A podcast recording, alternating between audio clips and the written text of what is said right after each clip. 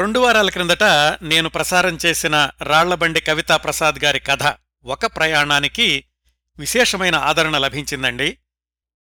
సరైన రీతిలో అందించగలిగితే విలక్షణమైన సాహిత్యాన్ని ఆస్వాదించగల శ్రోతలు వేల సంఖ్యలో ఉన్నారు అన్న భరోసా ఇచ్చిన మీ అందరికీ ధన్యవాదాలు తెలియచేస్తూ, మీరిచ్చిన నమ్మకంతో ఈరోజు కూడా మరొక మంచి కథను మీ ముందుకు తీసుకొస్తున్నాను.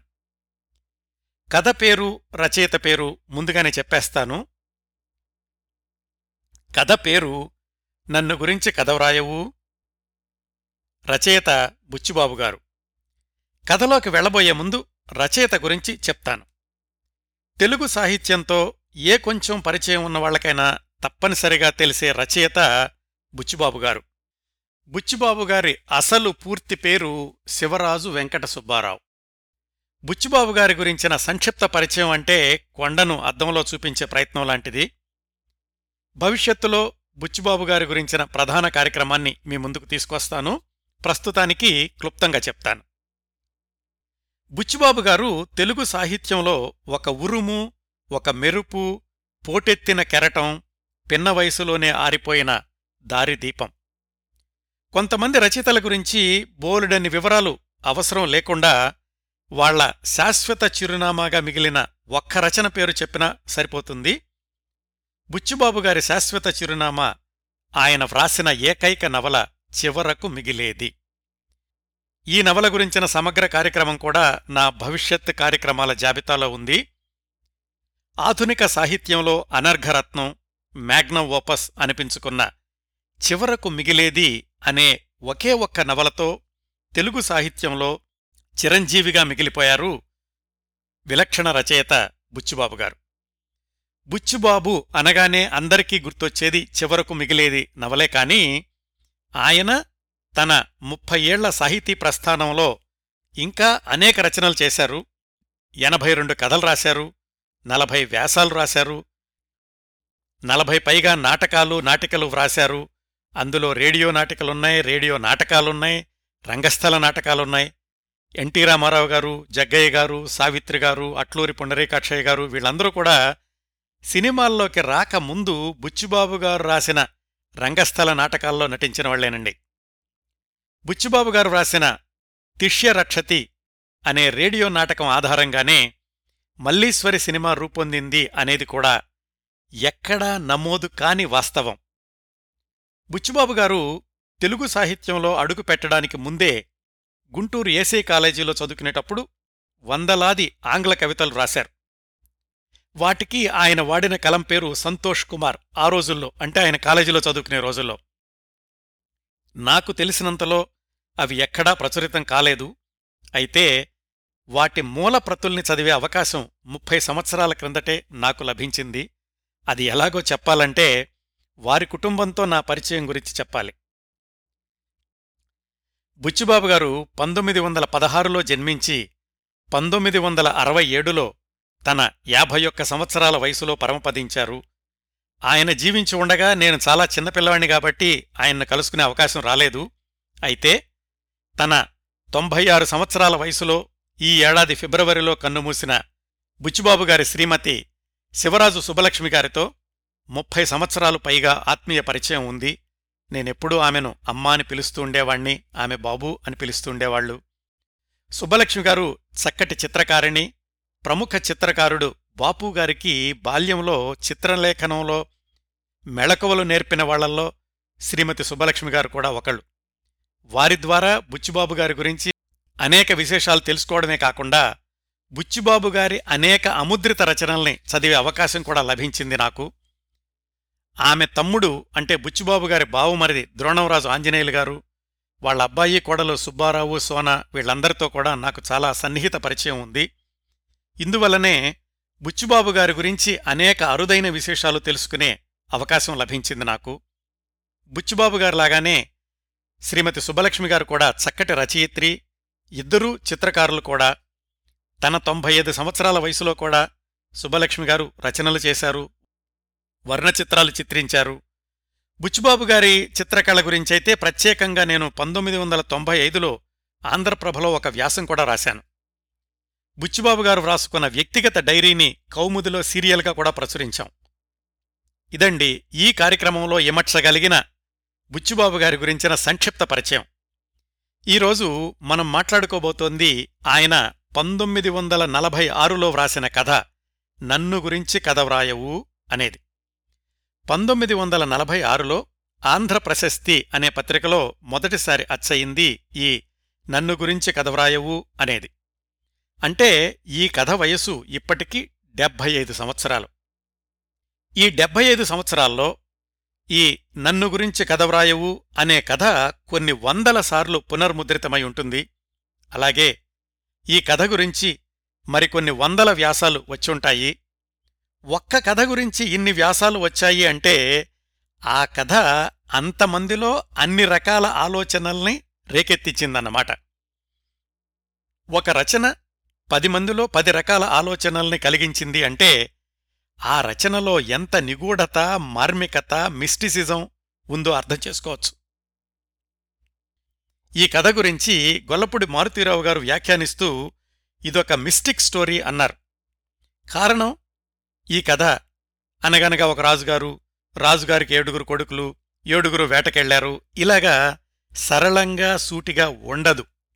అలాగే ఈ కథలో కళ్ళు మిరుమిట్లు గొలిపించే మెరుపులు కాని ఊహకందని మలుపులు కాని ఉండవు. ఈ కథ ఒకటికి రెండుసార్లు చదివితే చదివిన ప్రతిసారీ ఏదో ఒక కొత్త కోణం కనిపిస్తుంది. ఒకసారి చదివినప్పుడు ఇదేమిటి అర్థం కావటం లేదు అనిపించినటువంటి భాగం మరొకసారి ఓహో దీనిలో ఇంత అర్థం ఉందా అనిపిస్తుంది. ఈ మార్మికత వల్లనే నన్ను గురించి కథ వ్రాయవు కథ గురించి ఇన్నేళ్లుగా వ్యాసాలు వస్తూనే ఉన్నాయి. బుచ్చిబాబు గారి రచనల్లోని ప్రత్యేకతల గురించి, ముఖ్యంగా ఆయన రచనా శైలి గురించి చాలా చెప్పుకోవచ్చు. కానీ ప్రస్తుతానికి ఈ కథను తీసుకుంటే దీనిలో ప్రధానంగా రెండే పాత్రలుంటాయి. ఒకటి కథ చెప్పే నేను అనే పాత్ర, రెండోది కుముదం అనే అతి సాధారణ బాలిక, యువతి, గృహిణి. అంటే కథ మొదట్లో ఆవిడ బాలిక, చిట్ట చివరిలో గృహిణి.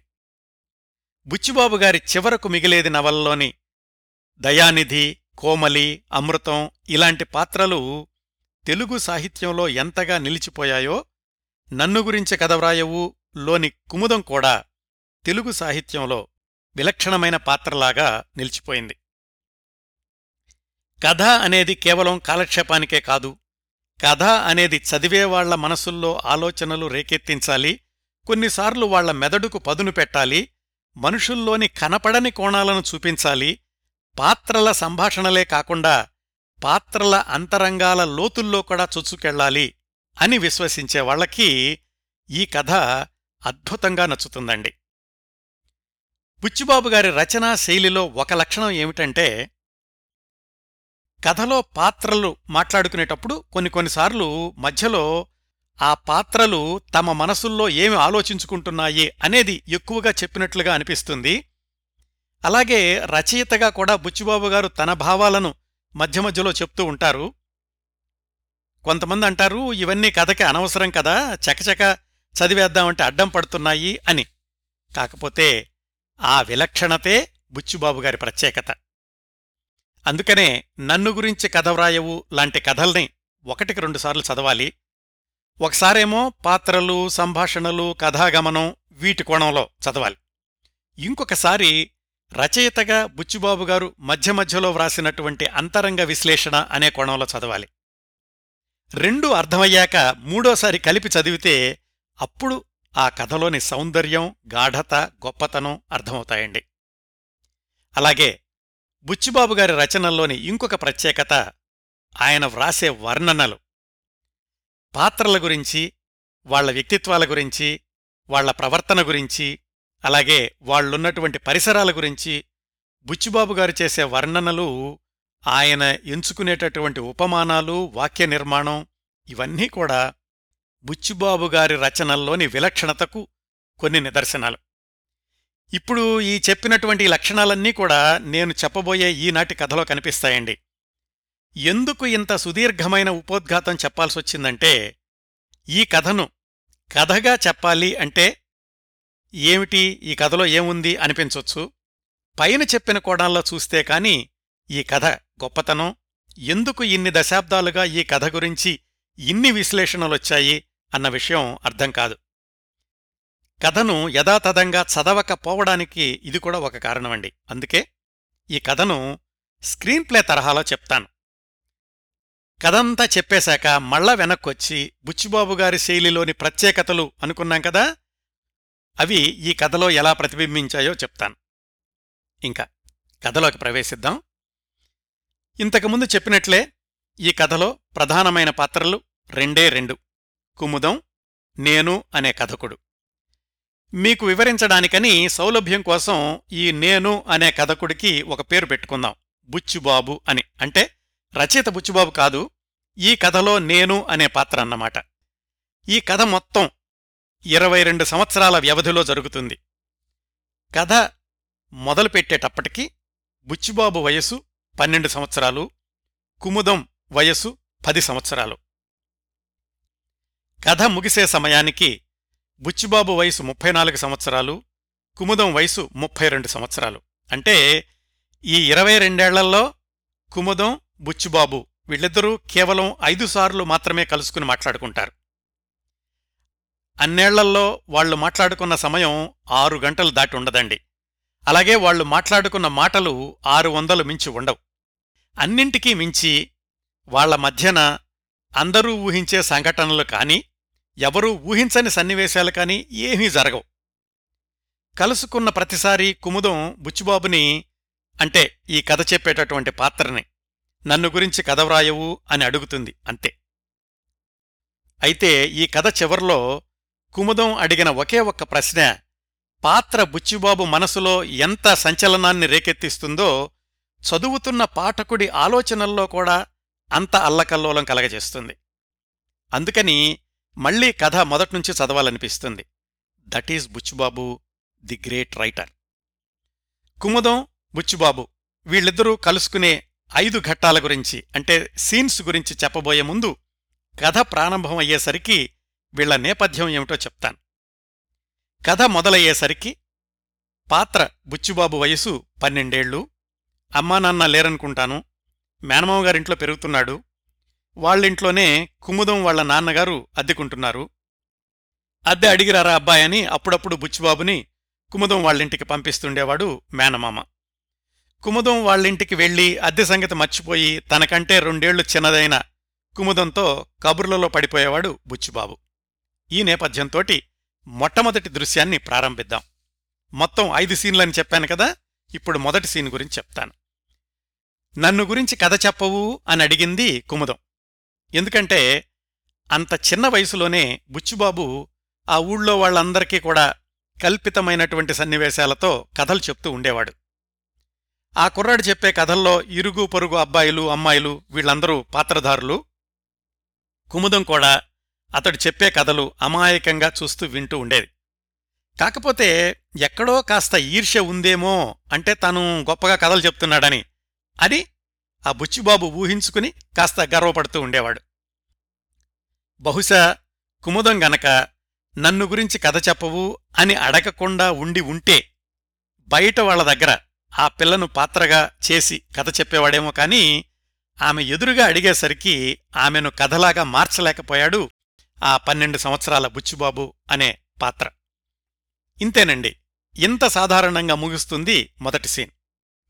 రెండో దృశ్యం మరొక ఎనిమిదేళ్ల తర్వాత, అంటే బుచ్చిబాబుకి ఇరవై ఏళ్లు, కుముదంకి పద్దెనిమిదేళ్లు వచ్చాయన్నమాట. ఇద్దరి జీవితాల్లో కూడా చాలా మార్పులు జరిగాయి. రచయిత ప్రత్యేకంగా చెప్పలేదు కానీ కథ నడవడాన్ని బట్టి మనం ఊహించుకోగలిగింది బుచ్చిబాబు వాళ్ల మేనమామ, మేనత్త పక్క ఊరికెళ్ళిపోయారు. బుచ్చిబాబు కూడా వాళ్లతోనే వెళ్లి చదువుకుంటున్నాడు. చిన్నప్పుడు కథలు చెప్పేటటువంటి అలవాటు ఉంది కదా, ఈ ఇరవై ఏళ్ల వయసు వచ్చేసరికి ఒకటి రెండు కథలు ఆయన రాసినవి పత్రికల్లో ప్రచురితమయ్యాయి. అయితే పెద్దగా ఏం పేరు రాలేదు. మళ్లీ అద్దె వసూలు చేసుకురమ్మని బుచ్చిబాబుని పక్క ఊరు నుంచి కుముదం ఉండేటటువంటి ఊరికి పంపించారు. కుముదం వాళ్ళింటికొచ్చాడు బుచ్చిబాబు. ఈ సమయానికి, అంటే ఇప్పుడు బుచ్చిబాబు వాళ్ళింటికొచ్చే సమయానికి కుముదంకి పెళ్ళయింది. భర్తేమో టీచర్ ట్రైనింగ్ చదువుతున్నాడు. వాళ్ల నాన్న చనిపోయాడు. తల్లేమో కొడుకు దగ్గరికి వెళ్ళిపోయింది. కుముదం ఆమె భర్త వీళ్ళిద్దరూ బుచ్చిబాబు వాళ్ల మేనమామింట్లో అద్దెకి కొనసాగుతూనే ఉన్నారు. మరి కుముదంకి బుచ్చిబాబు కథలు రాస్తున్నాడు అని ఎలా తెలిసిందో ఏంటో గాని ఈసారి బుచ్చిబాబుని చూడగానే కుముదం అడిగింది, నన్ను గురించి కథవ్రాయవు అని. ఈ వాక్యంతో కథ మొదలవుతుందండి. స్పష్టత కోసం మరొకసారి చెప్తున్నాను, బుచ్చిబాబు అంటే కథలో నేను అని చెప్పుకునేటటువంటి పాత్ర, రచయిత బుచ్చిబాబు అని అర్థం కాదండి. నన్ను గురించి కథవ్రాయవు అని ఒక అమ్మాయి నోటి నుంచి వినడం అదే మొదటిసారి. ఆ సమయంలో బుచ్చిబాబు అంతరంగంలోని ఆలోచనలు ఎలా ఉన్నాయంటే, ఇదిగో ఇలా అంతఃస్రవంతిలాగా, స్ట్రీమ్ ఆఫ్ కాన్షియస్నెస్ లాగా వ్రాయడమే రచయిత బుచ్చిబాబు గారి ప్రత్యేకత. పాత్ర బుచ్చిబాబు ఏమనుకుంటున్నాడంటే, ఈ అమ్మాయి నా గురించి కథవ్రాయవు అని అడుగుతోంది, ఆమె గురించి కథ రాయడానికి అసలు ఆమెలో ఏం ప్రత్యేకత ఉంది? ఆమె చదువుకోలేదు, సంగీతం నేర్చుకోలేదు, కనీసం కూని దీర్ఘాలు తీస్తుందని కూడా తెలీదు, పైగా ఆమెమన్నా జ్ఞానం వచ్చిన తర్వాత ప్రేమించి చేసుకున్న పెళ్ళా? కాదు. గొప్ప స్థితిపరురాలు కాదు, సానుభూతి చూపిద్దామంటే బేదది కాదు, చక్కగా ఉండే అమ్మాయి కాదు, పద్యాలు రాద్దామంటే వికృతాన్ని ఆధునిక ధోరణిలో చిత్రిద్దామంటే అనాకారి కాదు. మంచివాళ్ల గురించి రాయొచ్చు, చెడ్డవాళ్ల గురించి రాయొచ్చు, కానీ సాధారణమైన వాళ్ల గురించి రాయడం ఎంత కష్టం, అసలు వ్రాసేందుకు ఏముంటుంది? కొంతమందేమో వాళ్ల తల్లిదండ్రుల వల్ల పేరు తెచ్చుకుంటారు, పోనీ ఈ అమ్మాయికి అలా చూద్దామన్నా కానీ వాళ్ళ నానేమో చనిపోయాడు, వాళ్ళ అమ్మేమో వాళ్ళ అన్నయ్య దగ్గరికి వెళ్ళిపోయింది, ఆమెలో కథావస్తువుగా ఉండేటంతటి విశేషం ఒక్కటి కూడా లేదు, ఇలాంటి అమ్మాయి గురించి ఏం కథ రాయాలి అని లోపల అనుకుంటున్నాడు పాత్ర బుచ్చిబాబు. అంటే నాలో ఏముండాలి అని అడిగింది ఆ అమ్మాయి. అందరిలోనూ లేని ఏ ఒక్క విశేషమైనా సరే అన్నాడు ఈ పాత్ర బుచ్చిబాబు. అప్పుడు ఆమె వేలునున్న ఉంగరాన్ని చూసి వేళ్లతో తిప్పింది.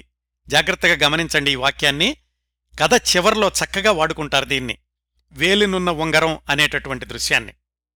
అది గమనించినటువంటి బుచ్చిబాబు, నీ పెళ్లికి నన్ను పిలవలేదేంటి అని అడిగాడు. మా అమ్మ నీకు శుభలేఖ పంపించింది, వస్తే గనక నువ్వు నలుగురిని చూసి వాళ్లల్లో ఏమైనా ప్రత్యేకత ఉండి కథ రాసేవాడివి కదా అని కొంచెం వెటకారంగా అడిగింది కుముదం. అంటే బుచ్చిబాబు అన్నాడు, నేను తమాషాకు అనడం లేదు, సాధారణ వ్యక్తుల గురించి రాయడానికి ఏముంటుంది, పది మంది ఒక్కలాగే ఉంటే వాళ్ల గురించి చెప్పుకునేదే ఉండదు, ఆ పది మందిలో ఏ ఒక్కడైనా కానీ వాళ్లకి వ్యతిరేకంగా చేసి ఉంటే గనక అతని గురించి రాయడానికి కథ ఉంటుంది అని కన్విన్స్ చేయడానికి ట్రై చేశాడు కుముదాన్ని. అయితే అందరూ చేసిందానికి విరుద్ధంగా చేసిన వాళ్లు మాత్రమే మనుషులా అని స్పష్టత కోసం అడిగింది కుముదం. నేను అట్లా అనడం లేదు, కానీ అలాంటి వాళ్లు చెప్పుకోదగ్గ మనుషులు అంటాను అని అన్నాడు బుచ్చిబాబు.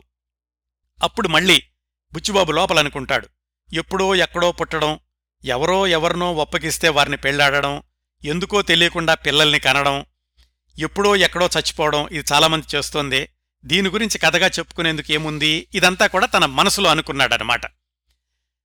అప్పుడు అడిగాడు, మీ ఆయన ఏం చేస్తుంటాడు అంటే, ఆయన టీచర్ ట్రైనింగ్ చదువుతున్నారు, అంటే స్కూల్ మాస్టర్ అవుతాడనమాట, ఏ పని దొరకని వాళ్ళకి అదే మంచిదే కదా అన్నాడు బుచ్చిబాబు. ఏంటో మంచంటే నాకేం తెలుస్తుంది, నీకే తెలియాలి, కథలు రాసేవాడివి కదా అంది. సంభాషణలో బుచ్చిబాబు ఏం మాట్లాడినా గానీ కథ వైపుకు తీసుకెళ్తూ ఉంటుంది. అలాగే బుచ్చిబాబు గనక చాలా సాధారణమైన వాళ్ల గురించి నేనేం రాస్తాను అన్నప్పుడు అసాధారణం అంటే ఏమిటో అర్థం చేసుకోవడానికి ప్రయత్నిస్తూ ఉంటుంది కుముదం. అయితే ప్రతి ఆడది పెళ్లి చేసుకోకుండా పెళ్లి పందిళ్లలో పికెటింగ్ చేయాలా ప్రత్యేకంగా ఉండడానికి అని అడిగింది. అంటే పెళ్ళొద్దని నేను అనడం లేదు, వివాహం స్త్రీ జీవితంలో ప్రధాన ఘట్టం, అయితే అందులో సాధించేదేముంది, ప్రేమ, సౌఖ్యమా, ఆధ్యాత్మికమా, దేశభక్త, ఏదీ లేదు.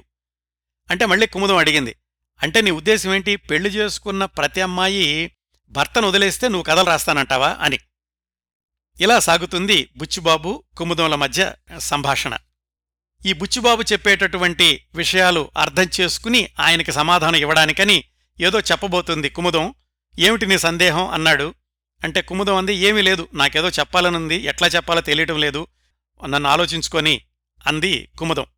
అప్పుడు బుచ్చిబాబు ఆ అమ్మాయిని చూసి అనుకుంటున్నాడు, నిదానించి చూస్తే ఆమె మొహంలో ఒక వింత ఆకర్షణుంది, మరో లోకంలో ఆత్మను మరిచిపోయి శరీరాన్ని తన ఇష్టం లేకుండానే ఇక్కడికి రప్పించినట్లు సంచరిస్తుంది, ఈ ప్రపంచంలో మూసుకుని మరో లోకంలో తెరుచుకున్న నేత్రాలు ఆమెవి. ఇదంతా కూడా బుచ్చిబాబు లోపల అనుకుంటున్నాడు. ఈ వాక్యం మళ్ళీ చిట్ట చివరిలో వాడుకుంటారు, ఈ ప్రపంచంలో మూసుకుని మరో లోకంలో తెరుచుకున్న నేత్రాలు అని. ఇట్లా వాళ్ళిద్దరి మధ్యన సంభాషణ జరిగింది. ఇది రెండో దృశ్యం. ఏమిటి? నా గురించి కథ వ్రాయవు అని అడిగింది. చాలా ప్రత్యేకత ఉండాలి అన్నాడు. ప్రత్యేకత అంటే ఏమిటి అని ఆవిడ నాలుగైదు కోణాల్లో ప్రశ్నలు అడిగింది బుచ్చిబాబుని. బుచ్చిబాబు సమాధానం చెప్పాడు. అంతటితో ఈ దృశ్యం ముగిసింది. ముందు చెప్పినట్లుగానే మలుపులు మెరుపులు ఉండవండి, కాని కథ చెప్పే విధానం, వాళ్ల ఆలోచన విధానం, వాళ్ల అంతరంగంలో చెలరేగేటటువంటి ఆలోచనలు, అది ఈ కథకు ప్రత్యేకత. తరువాతి దృశ్యం, మూడో దృశ్యం. మరొక నాలుగు సంవత్సరాలు జరిగిపోయాయి. అంటే బుచ్చిబాబుకి ఇరవై నాలుగు సంవత్సరాలు, కుముదంకి ఇరవై రెండు సంవత్సరాలు. ఆమెకు పెళ్ళై నాలుగేళ్లయిందనమాట. ఈసారి కుముదంగారి ఊరికి అద్దె కోసం వెళ్లలేదు, ఏదో పనుండి వెళ్ళాడు. మధ్యాహ్నం రెండు గంటలు దాటింది. నడివేసవి ఎండ మార్చేస్తోంది. వాళ్ల మామయ్య గారింటికి ఎప్పుడు దొడ్డిదోవన వెళ్లడం అలవాటు బుచ్చిబాబుకి. వాళ్ల మామయ్య గారింటే ఇప్పుడు కుముదము ఆమె భర్త అద్దెకుంటున్నటువంటి ఇల్లు అనమాట. అక్కడికి వెళ్ళాడు. కుముదం ఎలా ఉంది? మండువాలో గచ్చుమీద కూర్చుని అనాస పండు తరిగి వెండిపళ్ళెంలో పోస్తోంది. నారింజ రంగు చీర కట్టుకునుంది. బుచ్చిబాబును చూసి లేవడంతో పమిట జారింది. బుచ్చిబాబుకి ఏదో అర్థమైనట్లుగా కుముదం నవ్వి వెనక్కి తిరిగి లోపలికెళ్ళి ఒక కుర్చీ తీసుకొచ్చేసింది. ఆ కుర్చీ మీద కూర్చున్నాడు బుచ్చిబాబు. ఆ కుర్చీ పట్టుక్కుమని విరిగింది. ఓహో, ఇదిగో అన్ని కుర్చీల మాదిరిగా నువ్వు కూర్చుంటే ఊరుకోకుండా విరిగింది కదా, కొత్త దారి తీసింది చూసావా, దాని గురించి కథవరాయవు అని అడిగింది కుముదం. బుచ్చిబాబు నవ్వుకున్నాడు. కుర్చీ విరిగింది కాబట్టి చాప మీద కూర్చుని స్తంభానికి ఆనుకున్నాడు. మనం కలుసుకుని దగ్గర దగ్గర నాలుగేళ్లైంది తెలుసా, నీ గురించి కథ వ్రాయమని అడిగిన సంగతి కూడా నేను మర్చిపోయాను, నీకెట్లా జ్ఞాపకం ఉంది అని అడిగాడు బుచ్చిబాబు. ఏమో, నువ్వేమో జీవితాన్ని పరిశీలిస్తావు, నేను అనుభవిస్తానేమో అన్నది కుముదం. జాగ్రత్తగా గమనిస్తే మొదటి దృశ్యానికి, రెండో దృశ్యానికి, ఇప్పుడు మనం చెప్పుకుంటున్న మూడో దృశ్యానికి కుముదం యొక్క సంభాషణలో పరిణితి కనిపిస్తూ ఉంటుంది. బుచ్చిబాబు ఆమెను కన్విన్స్ చేసేటటువంటి సందర్భాల్లో కూడా కుముదం ఆలోచనలే ఎక్కువగా వినిపిస్తూ ఉంటాయి. అప్పుడు మళ్ళీ బుచ్చిబాబు అనుకుంటున్నాడు, ఇదివరకు చూసినప్పటికంటే ఈసారి చలాకీ ఎక్కువ, యవ్వనోద్రేకం చూపగలిగింది, ఆమెలో ఆకర్షణీయమైంది, ఎడతెగని యవ్వనమేమో అనిపిస్తోంది అని అనుకున్నాడు. ఈసారి అడిగాడు, నువ్వు మీ ఆయన కులాసాగా ఉంటున్నారా అని. ఏదో నీ దయవల్ల అంది కుముదం. ఇంకా నిన్ను గురించి చాలా వినాలనుంది అన్నాడు. నా గురించి వినడానికేముంది, మాది సామాన్యమైన బ్రతుకు, ఇంతకుముందు అన్నాడు కదా మామూలు వాళ్ళ గురించి ఏం రాయాలని, అందుకని నాది చాలా సామాన్యమైన బ్రతుకు అంది కుముదం. అప్పుడే జీవితం పైన విసుగు పుట్టిందా అన్నాడు బుచ్చిబాబు. ఏమో, అలాంటి ప్రశ్న నాకు ఇంతవరకు రాలేదు, నీ మాట చెప్పు, ఏం చేస్తున్నావు, ఎలా ఉన్నావు అని అడిగింది కుముదం. తనకింకా ఉద్యోగం రాలేదు బుచ్చిబాబుకి, అందుకని ఆ ప్రశ్న అడిగేసరికి కొంచెం ఇబ్బంది పడ్డాడు. చెప్పాడు, ఏమీ లేదు, కథలు రాయడం మొదలుపెట్టాను అని. అంటే కుముదం మళ్ళీ రెట్టించింది, నన్ను గురించా అని. నవ్వుకున్నాడు బుచ్చిబాబు. నడుస్తూ పడుతూ ఒక చంటిపిల్ల అక్కడికొచ్చి ఏడవటం మొదలుపెట్టింది. బుచ్చిబాబు ఆశ్చర్యపోయాడు. ఈ పాపాయికి ఇంకో రెండు నెలలకి మూడో ఏడొస్తుంది అంది కొద్దిగా గర్వంతో కుముదం. ఓ, మీకో పాప పుట్టిందా, నాకెప్పుడు చెప్పలేదే అన్నాడు బుచ్చిబాబు. ఆ ఏముందిలే ఇందులో చెప్పడానికి, ఇది మామూలుగా సాధారణంగా జరిగేది కదా, దీనికేమైనా ప్రత్యేకంగా నీకు చెప్పాలా, దానికో పాపాయి పుడుతుంది, ఎప్పుడో ఎక్కడో, అది ఎవరినో ఎక్కడో పెళ్లి చేసుకుంటే మరో పాపాయి ఎప్పుడో ఎక్కడో పుడుతుంది, అలా జరిగిపోతుంది, ఇందులో ఆశ్చర్యపడాల్సిన విషయం ఉంది అంది కుముదం. అప్పుడు మళ్ళీ బుచ్చిబాబు అనుకుంటున్నాడు, ఆ అమ్మాయిని చూసి కుముదంలో మాతృత్వం తాలూకు చిహ్నాలేవీ నాకు కనపడలేదు, పిల్లల్ని చూసుకుని తల్లులు పడే గర్వం ఆమెలో లేదు, ఆమె శరీర పటుత్వాన్ని చూస్తే ఆమె ఈ పిల్లల్ని కన్నదా అనిపించింది, పిల్లలు, భర్త, సంసారం ఇవేమీ కూడా ఆమె నిజ శరీరాన్ని తాకి పంచుకున్నట్లు లేదు అని బుచ్చిబాబు తన మనసులో అనుకున్నాడు. మళ్ళీ జాగ్రత్తగా చూడండి, ఆ కుముదాన్ని చూస్తున్నప్పుడల్లా బుచ్చిబాబు యొక్క చూసేటటువంటి దృష్టి మారుతూ వస్తోంది, ఆ కుముదం యొక్క మాటల్లో పరిణితి పెరుగుతూ వస్తోంది. తర్వాత ఏమవుతుందో చూద్దాం, ఇంకా మనం మూడో దృశ్యంలోనే ఉన్నాం. నీ పోలిక వాళ్ళ నాన్న పోలిక అని అడిగాడు ఆ పాపను చూస్తూ బుచ్చిబాబు. ఏమో, నీకే తెలియాలి అంది కుముదం. నాకెట్లా తెలుస్తుంది, వాళ్ళ నాన్న చూడలేదు కదా అన్నాడు బుచ్చిబాబు. వీధిలో ఉన్నారు, చూడకూడదు, వీధిలో అరుగు మీద ఆయన ట్యూషన్లు చెప్పుకుంటున్నాడు. సరే, వెళ్లేటప్పుడు చూద్దాంలే అనుకున్నాడు బుచ్చిబాబు. కుముదం పిల్లని లోపల తీసుకెళ్లిపోయింది. ఆకులో అనాస మొక్కలోంచి మంచినీళ్ళు తెచ్చిపెట్టింది. పాపం ఎండలో వచ్చావు, నీ మొహం మాడిపోయింది అంది కుముదం. నిజంగానా అన్నాడు బుచ్చిబాబు. మనం పెద్దాళ్లమైపోతున్నాం కదూ అంది కుముదం. నా మాట తెలీదుగాని నువ్వు మాత్రం ఇంకా చిన్నదానవవుతున్నావు అన్నాడు బుచ్చిబాబు. అప్పుడు అనుకుంటాడు ఆమెతో మాట్లాడుతున్నప్పుడు బుర్ర ఖాళీ అయిపోతుంది. ఎలా ఖాళీ అవుతుందంటే, సిగరెట్టు పీలుస్తూ పేకాట ఆడుకుంటున్న సమయంలో అమాంతంగా గదిలోకి చిరతపులు వచ్చినప్పుడు బుర్ర ఎట్లా పనిచేయదో అట్లాగే కుముదంతో మాట్లాడేటప్పుడు బుర్ర పనిచేయదు అనుకుంటాడు బుచ్చిబాబు. అందుకనే బుచ్చిబాబు మాటల కంటే కూడా ఆయన అంతరంగం గురించి ఎక్కువగా వ్రాస్తాడు రచయిత. సరే వెళతాను అని లేచాడు బుచ్చిబాబు. అద్దె తీసుకురానా అంది. నేను దానికోసం రాలేదు, మనీ ఆర్డర్ చేయొచ్చులే అన్నాడు. నిజంగా ఈసారి డబ్బుల కోసం రాలేదు కదా. అప్పుడు రచయిత రాస్తారు, పాపిష్టి డబ్బుని ఆమె చేతులు తాకడం నాకిష్టం లేదు. అంటే బుచ్చిబాబులో ఆ కుముదముని చూసేటటువంటి దృష్టిలో ఏదో ఒక కోణం కనిపిస్తోంది. అందుకనే పాపిష్టి డబ్బు అన్నాడు, ఆమె చేతులు పవిత్రమైనవి అనుకుంటున్నాడు. వాళ్ళ ఆయన్ని కూడా చూడడం మర్చిపోయి బయటకు నడిచాడు. కుముదం వెనక్కి పిలుస్తుందేమో అనుకున్నాడు. ఆమె అలా పిలవలేదు, ఆమె దొడ్డి తలుపు వేసేసింది. కుముదం గురించి ఏం కథ వ్రాయను అనుకుంటాడు బుచ్చిబాబు. ఇంతటితో మూడో దృశ్యం అయిపోయింది. ఏం జరిగింది ఇందులో? అతను మళ్ళీ కుముదం వాళ్ల ఊరొచ్చాడు వేరే పని మీద.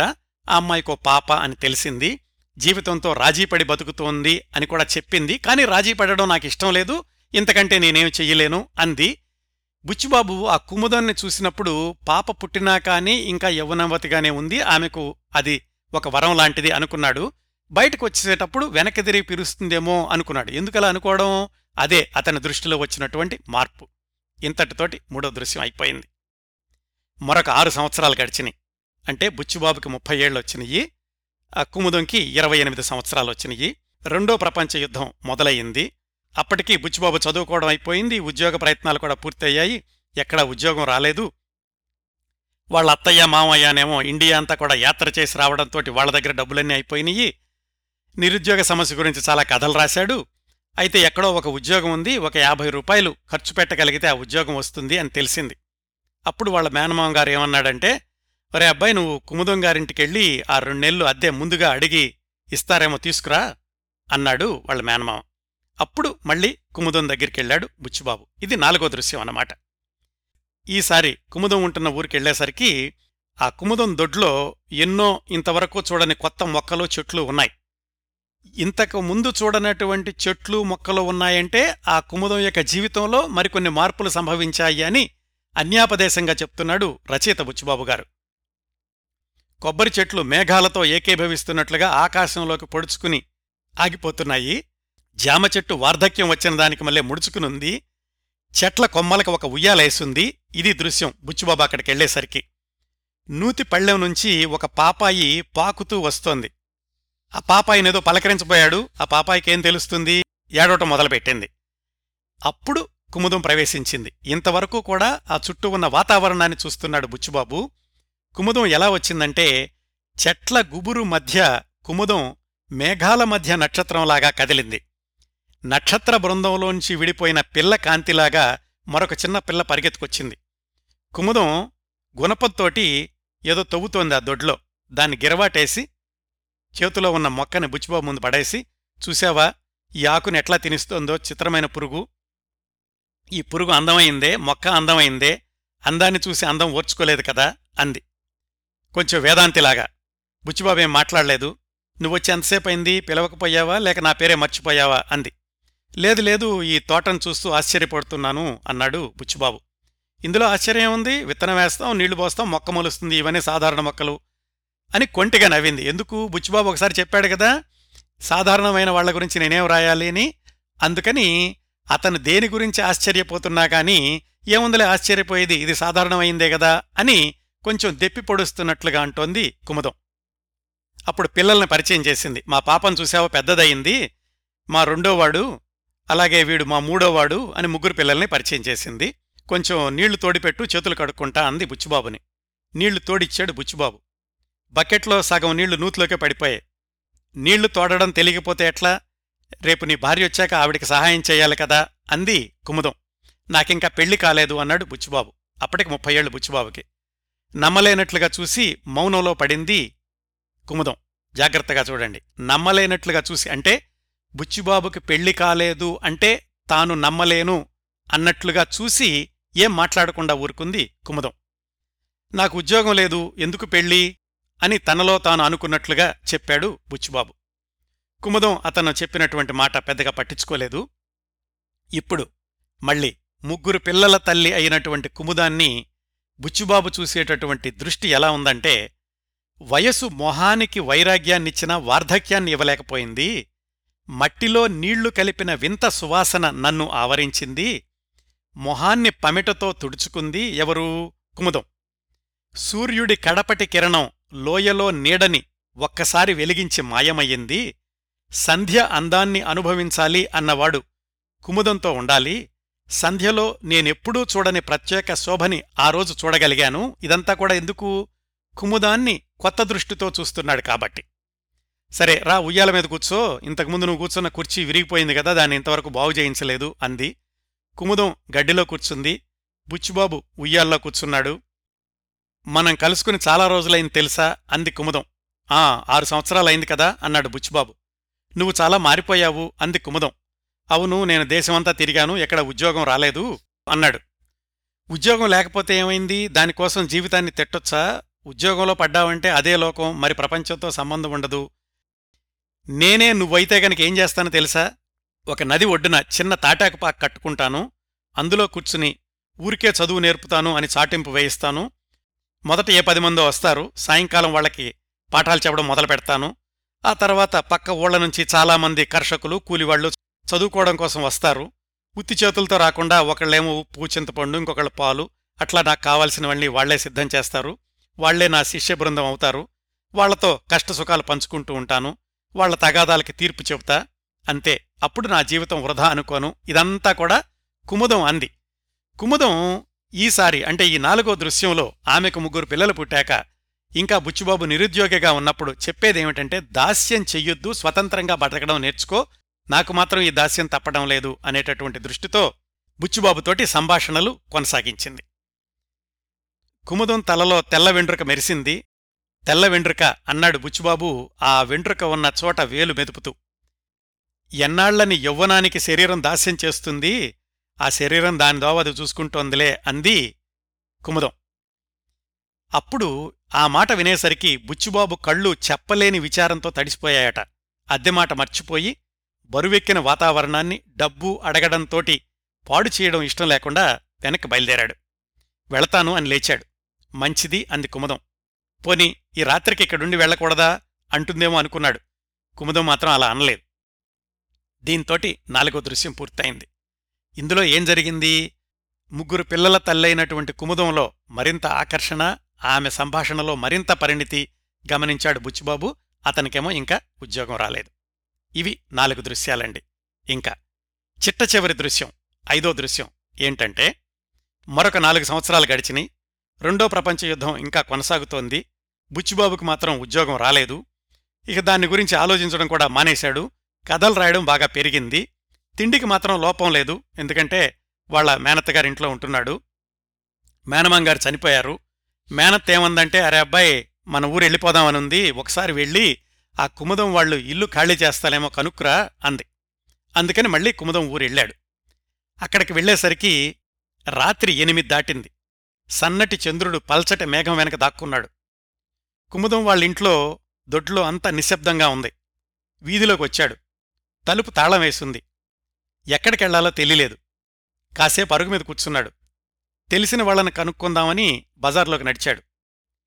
కిళ్ళి దుకాణం ముందు బల్లమీద కుముదం యొక్క పెద్ద కూతురు మరొక చిన్న పాపనెత్తుకుని కూర్చుంది. ఇతను చూసి కేకేసింది.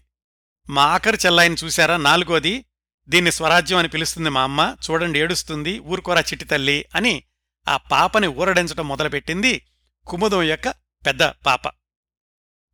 ఇక్కడెందుకున్నావు, మీ అమ్మ ఎక్కడుంది అని అడిగాడు బుచ్చిబాబు.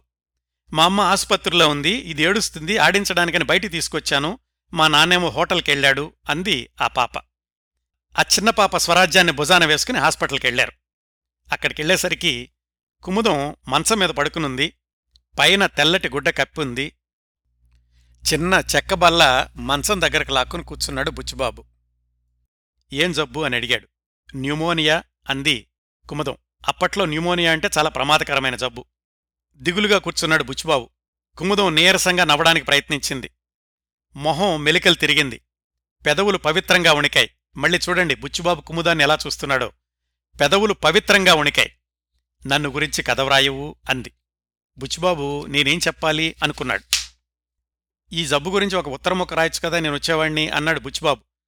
జబ్బు చేయడం సాధారణమే కదా, పది మందితోనూ చెప్పుకునేందుకు ఏముంది, పర్వాలేదంటున్నారులే డాక్టర్లు, వాళ్ళకేం తెలుసు అని కళ్ళు మూసుకుంది కుముదం. బుచ్చిబాబుకి అక్కడ్నుంచి వెళ్ళిపోవాలనిపించింది. కాని ఏదో చెప్పాలనుంది, నోరు రావట్లేదు, శరీరం వణికిపోతోంది. జాగ్రత్తగా గమనించండి ఇప్పుడు జరిగినటువంటి దృశ్యం. అనుకోకుండా బుచ్చిబాబు చెయ్యి కుముదం చేతిమీద ఆనించబోయాడు. అది వేలికి ఉంగరం ఉన్నటువంటి చెయ్యి. రెండో దృశ్యంలో ఒకసారి వేలికి ఉన్న ఉంగరాన్ని తిప్పుకుంటుంటే నీకెప్పుడు పెళ్ళయింది అని అడిగాడు బుచ్చిబాబు. అదిగో అలాంటి దృశ్యమే ఇప్పుడు. వేలికి ఉంగరం ఉన్నటువంటి చెయ్యి మీద తన చెయ్యి వెయ్యిబోయాడు బుచ్చిబాబు. అప్పుడేం జరిగిందంటే వెంటనే చేతిని లాగేసుకుని తెల్ల దుప్పట్లో దాచేసుకుంది కుముదం. నువ్వెందుకు పెళ్లి చేసుకోలేదో నాకు తెలుసు, నాకోసం అంది కుముదం. అదండి ఈ కథకి ఆయువు పట్టు.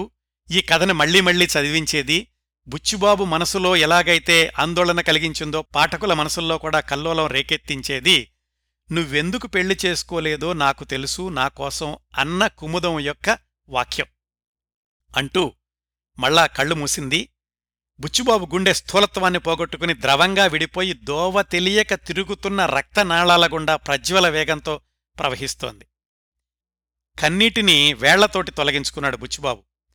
ఆమె నిశ్శబ్ద శరీరం మీద బుచ్చిబాబు కన్నీరు పడి మలినం చేయడం పాపం అనిపించింది. మొహాన్ని పక్కకు తిప్పేసుకున్నాడు. కిటికీ అద్దంలో నుంచి చీకటి నల్లత్రాచులాగా అల్లుకుంటోంది. నీ స్థితి చూస్తే నాకెంతో బాధగా ఉంది అన్నాడు బుచ్చిబాబు. నాకు నిర్విచారం, ఈ ప్రపంచం నాదైతే గదా విచారానికి, నువ్వు మాత్రం అని కళ్ళు మూసుకుంది. మళ్లీ కళ్ళు విప్పలేదు. ఈ లోకంలో మూసుకుని మరో లోకంలో తెరుచుకున్న నేత్రాలు కుముదానివి అనుకున్నాడు బుచ్చిబాబు. రెండు వాక్యాలండిక్కడ. ఒకటి నువ్వెందుకు పెళ్లి చేసుకోలేదో నాకు తెలుసు, నాకోసం అని కుముదం చెప్పడం, అలాగే ఈ ప్రపంచం నాదైతే గదా విచారానికి, నువ్వు మాత్రం అని వాక్యం పూర్తి చేయకుండా కళ్ళు మూతలు పడిపోయిన కుముదానికి మళ్లీ ఆ కళ్ళు తెరుచుకోలేదు. ఇంతటితోటి కథ అయిపోవచ్చు. కానీ తర్వాత ఒక రెండు మూడు పేరాగ్రాఫులు రాశారు రచయిత బుచ్చిబాబు గారు. దాంట్లో ఒక పేర యథాతథంగా చదువుతాను. కుముదం నా వివాహాన్ని గురించి చెప్పిన కడసారి మాటలు నాలో అధోలోకాన్ని త్రవ్వి దాని దాపరికాన్ని నా కళ్ల ముందు ప్రదర్శించినట్లయింది. ఆమె కోసం పెళ్లి చేసుకోలేదట. మానసిక శాస్త్రజ్ఞులు మనిషి బుర్రలో అధోలోకం ఉందంటారు. ఆ అధోలోకంలో అక్కడ అతని రహస్యమైన కోర్కెలు, బయటకు చెప్పుకోలేని తీరని వాంఛలు అడవి మృగాలలాగా తిరుగుతూ ఉంటాయట. అవి అన్ని సమయాల్లోనూ బయటికి రాకుండా బుద్ధి అనేది కాపలా కాస్తూ ఉంటుంది. అవి బయటకు రాలేకపోయినప్పటికీ ఎప్పుడో నిద్రలోనో బలహీనమైన స్వప్నావస్థలోనో గర్జించి ఆ రహస్యమైనటువంటి కోర్కెలు వాటి ఉనికిని బాహ్య ప్రపంచానికి వెల్లడిస్తాయట. ఇంతకాలం నా బుద్ధి వాటిని కట్టేసింది అంటే ఇంతకాలం బుచ్చిబాబుకి కుముదం పట్ల ఆకర్షణ ఉందా తెలీదు. ఈ వాక్యం చూస్తుంటే మనకనిపిస్తుంది ఇంతకాలం నా బుద్ధి వాటిని కట్టేసింది. ఆఖరుకు ఆమె చెయ్యిపైన చెయ్యి వేసినప్పుడు బుద్ధిని తొలగించి వాంఛలు బయటకొచ్చినట్లు కుముదం గ్రహించి తన చేతిని లోపల దాచుకున్నట్లు వాటిని వెనక్కి నెట్టి నోరు నొక్కింది. ఆమెలో ఏమీ విశేషం లేదు అని సమాధానపరుచుకున్నప్పటికీ ప్రాకృతికమైన ఆకర్షణ లోపల దాగి ఉండి నా జీవితం మీద అంత ఒత్తిడి కలిగించినందుకు ఆశ్చర్యపడ్డాను. ఇంతవరకు కూడా కుముదాన్ని చూసినప్పుడు బుచ్చిబాబు ఒత్తిడికి లోనయ్యాడు అని ఎక్కడా చెప్పడు. ఈ చిట్ట చివర్లో ఆమె చనిపోయాక అనుకుంటూ ఉంటాడు. చిట్ట చివరి పేరాగ్రాఫ్. తనని గురించి కథ వ్రాయమంది. ఆరు గంటల పరిచయంతో ఆరు వందల మాటలతో నా ప్రపంచాన్ని తలక్రిందులు చేసి నా జీవిత పరమావధినే తారుమారు చేసిన కుముదాన్ని గురించి ఏం కథ వ్రాయను. అది చిట్ట చివరి వాక్యం. ఇదండి కథ. మొత్తం ఐదు దృశ్యాలుగా చెప్పాను కదా. మొట్టమొదటిసారి చిన్నపిల్లలు, తర్వాత కుముదానికి పెళ్లైనప్పుడు, ఆ తర్వాత కుముదానికి ఒక సంతానం కలిగినప్పుడు, కుముదానికి ముగ్గురు సంతానం అని తెలిసినప్పుడు, చిట్ట చివరి దృశ్యంలో కుముదం ఆసుపత్రిలో న్యూమోనియాతో ఉన్నప్పుడు, ఆ చెయ్యి మీద చెయ్యి వేయబోతే ఆమె చెయ్యి దాచుకోవడం, అలాగే నాకోసం నువ్వు పెళ్లి చేసుకోలేదా అని అడిగి నువ్వు అని వాక్యం పూర్తి చేయకుండా ఆమె కళ్ళుపోయడం. ఇది మొత్తం కథ అంతా. అంటే బుచ్చిబాబు కుముదాన్ని ఎప్పుడైనా ప్రేమించాడా? ప్రేమించాను అని చెప్పలేకపోయాడా? చాలా చిన్నతనంలో అయితే అదేదో ఆత్మీయత, అనురాగం, ఇష్టపడడం ఇలాంటి అనుకోవచ్చు, కానీ అతనెప్పుడు కుముదం దగ్గర చెప్పలేదు. రెండో దృశ్యంలో కుముదాన్ని కలుసుకునేటప్పటికే కుముదానికి పెళ్ళైపోయింది కాబట్టి ప్రేమించాను అని చెప్పలేడు. కాకపోతే ఆమె పట్ల ఏదో ఒక విచిత్రమైన ఆకర్షణకు లోనయ్యాడు అని బుచ్చిబాబు ఆమె గురించి అనుకునే మాటల బట్టి మనకు తెలుస్తుంది. బహుశా అది ఎలాంటి ఆకర్షణ? అదేమైనా ప్లాటోనిక్ లవ్ లాంటిదా? అది కూడా రచయిత ఎక్కడా చెప్పరు. మనం ఆ కథ చదివితే గనక ఆ వాక్యాల మధ్యన ఉన్న అర్థాన్ని గమనిస్తే అలాంటి భావం వస్తుంది మనకు కూడాను. ఇదండి కథ.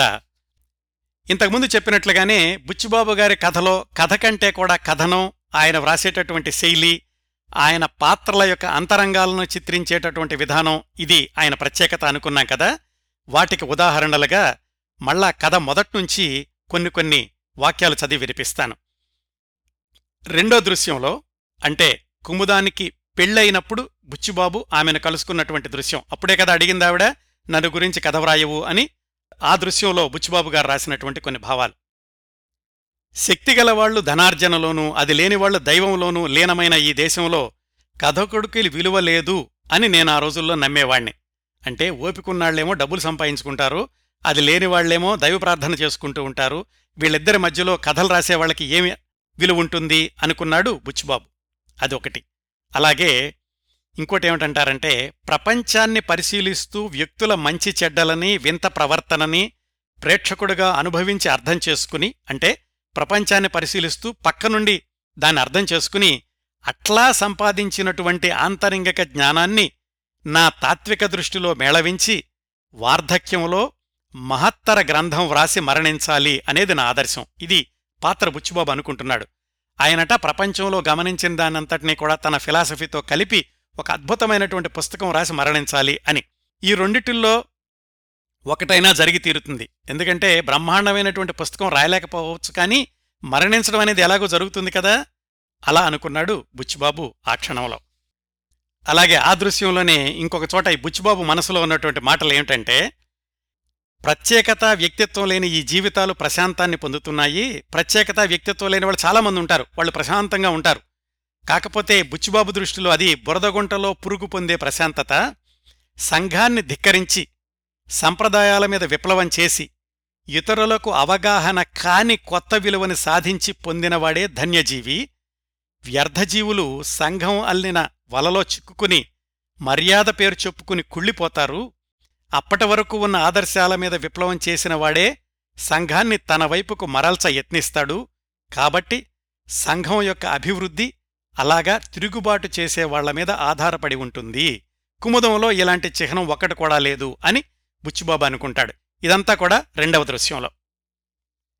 నాలుగో దృశ్యంలో అంటారు, ప్రపంచాన్ని మనం ఏదైనా కోరి ఆశిస్తే దాన్ని ఇవ్వదు. మనం దేన్ని ఆశించకుండా దూరంగా ఉండి చేయగలిగిన పని చేస్తుంటే ప్రపంచం మన పాదాల ముందు వాలుతుంది అని. ఇలాంటి భావాలన్నీ కూడా రచయితగా బుచ్చిబాబు గారు అక్కడక్కడా తన రచనల్లో పేర్చుకునేటటువంటివి. ఇలాంటి భావాలు చదివినప్పుడే బుచ్చిబాబు గారి యొక్క భావాలు తన కథలో ప్రవేశపెట్టడానికి ఆయన ప్రయత్నిస్తూ ఉండడం అనేది కొంతమందికి నచ్చదు, కానీ అదొక విలక్షణమైనటువంటి శైలి బుచ్చిబాబు గారిది అని చెప్పుకున్నాం కదా. ఈ కథ నిండా కూడా అలాంటివి కనిపిస్తాయండి. కొన్ని కొన్ని వర్ణనలు నేను కథ చెప్పేటప్పుడు చెప్పాను, అలాగే కొన్ని కొన్ని భావాలు ఈ చివర్లో చెప్పాను. ఇదండి బుచ్చిబాబు గారు వ్రాసిన నన్ను గురించి కథ వ్రాయవు అనేటటువంటి కథ. ముందులో చెప్పినట్లుగానే దీనిలో మెరుపులు, మరకలు, మలుపులు లేవు, కానీ బుచ్చిబాబు గారి యొక్క శైలి కోసం, బుచ్చిబాబు గారు కథ చెప్పే విధానం కోసం డెబ్బై ఐదేళ్లుగా ఈ కథను చదువుతూనే ఉన్నారు, విశ్లేషిస్తూనే ఉన్నారు, వ్యాసాలు వ్రాస్తూనే ఉన్నారు. అందుకే మొదట్లో చెప్పినట్టుగానే బుచ్చిబాబు గారి కథలు అలవోకగా చదివి వదిలేసేవి కావు. అర్థం చేసుకుని, మనసులో నిలుపుకుని, నెమరేసుకునేటటువంటి కథలు, మనసుకి వ్యాయామం కలిగించేటటువంటి కథలు. ఇవన్నీ కూడా నాకు అనిపించినటువంటి భావాలు. మీరు చదివితే మీకు ఇలాగే కాకుండా ఇంకోలాగా అనిపించవచ్చు. తప్పనిసరిగా ఈ కథ చదవండి. మధురవాణి అనే పత్రికలో ఈ కథ ప్రచురితమైనటువంటి లింక్ ఒకటి డిస్క్రిప్షన్లో ఇస్తున్నాను, అక్కడ్నుంచి ఈ కథను పూర్తిగా చదవచ్చు. నన్ను గురించి కథ వ్రాయవు ఈనాటి కార్యక్రమాన్ని ఇంతటితో ముగిస్తున్నానండి. ఈ కార్యక్రమాన్ని ఆదరించి అభిమానిస్తున్న శ్రోతలందరకు హృదయపూర్వకంగా కృతజ్ఞతలు తెలియచేస్తున్నాను. మళ్లీ వచ్చేవారం మరొక మంచి కార్యక్రమంతో కలుసుకుందాం. అంతవరకు నవ్వుతూ ఉండండి, మీ నవ్వులు పది మందికి పంచండి. ప్రస్తుతానికి మీ దగ్గర సెలవు తీసుకుంటోంది మీ కిరణ్ ప్రభ.